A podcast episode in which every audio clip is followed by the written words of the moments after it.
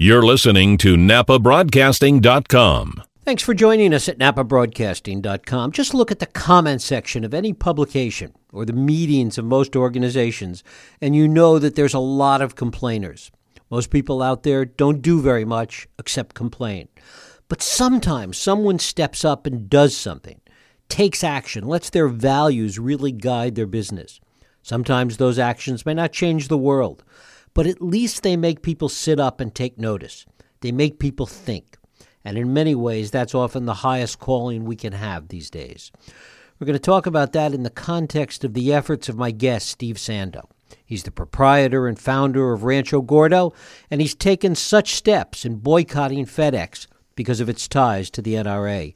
Steve, thanks so much for joining us. No, thanks for having me. It's fun to talk about. Well, fun to talk. I'm happy to talk about it. Let me ask you first of all, how did you come to this idea? Certainly, there's been a lot of talk about organizations that were involved with the NRA. Some of them announced that they were cutting ties with them. In fact, a lot of companies cut ties with the NRA. FedEx didn't.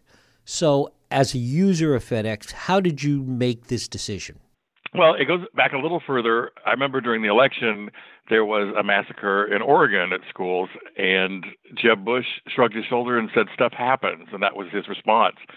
And I just remember feeling so helpless and just horrified. But, you know, because of the NRA, we can't have a normal grown up discussion about it. And then about, I think a month and a half ago, my son, who goes to New Tech High here in Napa, was on a lockdown because of a shootout nearby and he was freaked out because the girl next to him had a service dog who was making noise and he and they don't know what's going on and there wasn't a shooter actually on the campus but they don't know that. And she her dog was making noise and he thought well this is going to the killer's going to know we're in here. And you know i think kids that are in high school should be worried about whether susie's going to go to the prom with them or what are the school colors. I mean worrying about a massacre at your own school is not part of my reality although it is. And then this massacre happened in florida and I think uh, watching the NRA response was kind of horrific. And one by one, we saw these big companies cutting ties with the NRA from Avis and Hertz and hotels. And then it was FedEx was the last holdout. And I kept thinking I had a great relationship with them, and I just waited and waited. I talked to the rep, and then finally they said, "No, we're sticking with the NRA." And I thought, I don't have a chance to do much in life, but this is when I here we go. I have to make a change, and we do about just over half a million dollars in uh, we were invoiced by FedEx last year. So I don't think this is going to change things for a company like that, but it, it'll sting. So I did it. Did you get a sense that there were other shippers that were doing similar things to what you decided to do? No, I, I checked and there aren't. So DHL doesn't have a partnership with the NRA. UPS doesn't have a partnership with the NRA. The United Post Office doesn't. So it's a decision. And their blowback is, well, UPS ships. This isn't about shipping guns. This is about I'm partnering, and this is my brand says I'm standing with the NRA. And as someone who really markets, that's what I do. I understand the uh, intensity of that. They could have cut ties because it made so much sense for United Airlines. Why didn't it make sense for FedEx?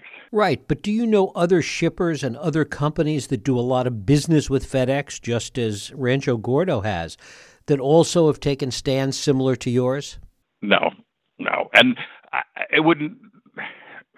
It's hard to say. I this was really something I just felt compelled I had to do. So I wasn't. I really wasn't thinking of the market, which was really rather stupid. But you know, you make me think, oh, maybe I'm going to put myself in a hole. And in a sense, I have because the service was great and our rep was great and we're known as a stop for the carriers they can come here and use our restrooms and we've got means for them to eat and water. I, have really loved it. So it was really especially heartbreaking but i'm trying to think i can't think of anybody else who's done it. But we did get a handful of requests from our consumers because we sell uh, direct to consumer via our website and also to other businesses. So we ship a lot through FedEx, and we had consumers calling and asking us to cut ties that's where it kind of started, I would say. Not overwhelming. I don't want to make it sound like it was this big swell, but there were enough of them, and it's like, yeah, that does make sense. And uh, in fact, just today I got a letter from the FedEx executive vice president, and I was kind of shocked. It was very thoughtful and well-meaning, and uh, but it's still my position is: Would you offer a discount to the KKK or the Aryan Nation if you were a member, would you offer those people a discount on your supplies? And I think they wouldn't. I don't even think they probably would do it for the ACLU or Planned Parenthood. I don't know that for a fact, but I just at this point, the NRA is that toxic, and it, so I think it just it seemed like an obvious thing to do. But I do have to stress that I think we've gotten some traction with all of this because this isn't a Second Amendment issue. I think the Supreme Court reaffirmed the Second Amendment. I mean, it probably still is up for some interpretation, but there is that right. And this isn't about bad gun owners. There are a lot of really good ones, and actually, there's a lot of really good ones probably who are very responsible in the NRA. But this is about the NRA leadership whose response to the massacre was to sue the state of Florida. And, I, and that, to me, says you don't get to be part of the discussion now of how we're going to fix gun violence. Tell us a little bit about what it's been like working with other shippers. How has it affected your business? Has it been difficult to get used to working with other shippers? And can you imagine actually going back to FedEx? Well, I would love for them to do the right thing, and I would never say never. Um, the service is not comparable. I have to be honest with you. I would love to go back to FedEx. So it's really, and you know, we because we ship so much, all of our systems are based on it it's a hassle more than anything, I would say. And we did lose a certain number of customers, not wholesale, but retail customers who were uh, not happy with our decision. But we actually gained probably three times that in new customers who are excited to support us. But that wasn't the motivation. Yeah. You mentioned that you got a letter from the executive vice president of FedEx. What did he say? They said that UPS also ships guns, and that's we're never going to change that. And it's just it was deflecting onto UPS. is like, but that isn't the issue. The issue is, and it's a branding issue. And my goal is to taint the brand of the NRA at this point, unless they switch, uh, they start being more responsible, and they're not. So the issue isn't shipping guns, and for me, the issue isn't even broadcasting NRA TV because you know I could have my own television channel that could counter it, I think. I don't know how all that works. But for me, the issue is partnering with someone like the NRA. And I think that's the only way we're going to get anything done. And I think in the end, too, and people have to remember this when we have this discussion, is everybody would like to end gun violence, I think. But the question is, how do you get there? So, because we all have the same goal, we just need to be more civil. And so, when Dana Loesch or whoever, the, whatever her name is, the woman who comes out with a threat and a, a threatens to come after people, and that doesn't help the conversation. I remember when we talk to people, it's really about the NRA and their power grab on the Congress, and it's not about responsible gun owners. And I think that's how we're going to get anywhere. That's my opinion of it, anyway. Talk a little bit about how this made you feel that you actually took a stand, that you knew you were taking a chance when you went out there and did this, but you really stood up for what you believed in and uh, a little bit about what you've learned from the experience so far. Well, it's new for me. it's not a natural state, I guess. Now, I really would rather be talking about beans and heirloom cooking and things, and you know, our relationship to Mexico. There's so many other things that I would rather be talking about. But I just, you know, I think when you have a kid and you have to look them in the eye and think, I can't believe this is the world we're going to be passing on to you. We got to rethink this. So I think it, it feels really good. I'm really surprised by the reaction though, because I thought it would mostly be, and just knowing our customer base, and these are probably mostly uh, not really young kids, but older, educated women in particular who love cooking. I, I knew we'd get some sort of support, but it's been about 98% in support. And it's been men and women, it's been all over the map. And of the negative people, there have been a very small percentage of trolls, which there's just nothing you can do about those. But there were some really sincere NRA members who wanted to talk about it. And that has been the most wonderful thing for me because we get to talk. And I don't know that we've made any difference, but I did think they understand more where I'm coming from. And I kind of get where they're coming from too. What have you learned from the experience? Um, i feel like I'm right in the middle of it, and I'm talking about it. Uh, so, like, I feel like I think I, it's going to be a few months before I really understand. But I do think, you know, I think it's uh, George Bernard Shaw said, if you don't like the situations that life's presented with you, create your own. And so I think I'm so sick of hearing that there's nothing we can do. And it's like, no, you know what? Let's create our own. And, you know, I entered that when I started the food business. I mean, no one is interested in dried beans beyond pintos. It's like, no, I'm going to create my own world, and that's kind of what I've done. So I think sometimes it helps to be an outsider. I think if I were a professional politician or uh, if this was my whole reason for being was anti-NRA, I think I wouldn't be as effective. But I'm just a c- citizen that's frustrated, and you actually can fight City Hall or fight the NRA on some level. My dream would be, I mean, they're so organized. Wouldn't it be great if they could do common sense gun regulations? But it seems the worse things get, the more they dig in their heels, and there's less we can do about them.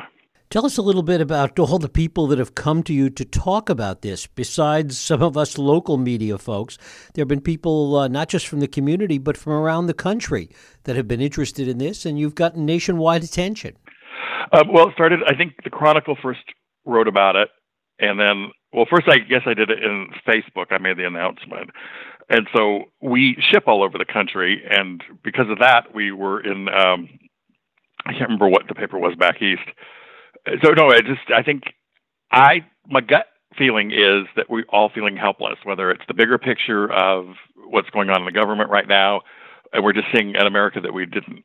A lot of us are not recognizing the America we're in, and it, it just here's something you can do, and I like that. So I think that's the difference.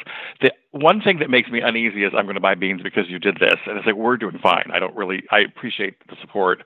It's like when we had the fire, I kind of had some. It was hell, but then people's like, the best thing we can do is support Napa. It's like, oh, I don't want, I, I don't want your pity, and I really don't want to be defined by this, but I totally appreciate the support, and I kind of feel the same way about the gun thing. It's like, no, let's just all do what we can, but I don't want you to buy beans because you want to support me. I just I love hearing about it, and that's good enough. We're doing fine. So I don't. There are other ways that you can. And I, actually, that's new for me. I when people said I don't want your pity, I don't know that I always understood what that meant, and now I think I do. So that's something new. You didn't do this as a marketing gimmick at all. This was something that was really from the heart. Oh no, no, no! It was really stupid. I mean, you really want to try and avoid politics if you can, and, and I do, because believe me, it would be a different story if I was a more political company but I no, I just it it felt inevitable and it felt like I didn't really have a choice. So I just did it. And I think I'm really lucky that I landed on my feet and I think it represents for a lot of people doing something when they're feeling pretty helpless. Because when you have this massacre and the response is, well, you can't raise the limit of guns to 21 because you're going to punish the 17 year old deer hunter. It's like 17 kids have died. I don't care about a deer hunter. I mean, he can wait until he's 21, and it just you're just fed this nonsense so much. It's like I can't even believe I have to verbalize this, but that doesn't make any sense. Well, congratulations on doing it and for the good reaction that you've gotten from it and, and for really taking a step, which, you know, as I said in the introduction, most people don't do anything. Most people just complain a lot. But very few people actually take action, and you did. Well, I think part of it is I saw this tiny window of opportunity and I just had to go for it. And I think maybe we should all be looking for bigger window or just for any kind of opening rather it is hard you just want to complain so maybe there is something to be done. Steve Sando, he's the founder and proprietor of Rancho Gordo. Steve, thanks so much for spending a little time with us today. I really appreciate it, and good luck with this whole effort. Anytime. Thank you. Thanks for listening to NapaBroadcasting.com, Napa Valley Radio for the way we live now.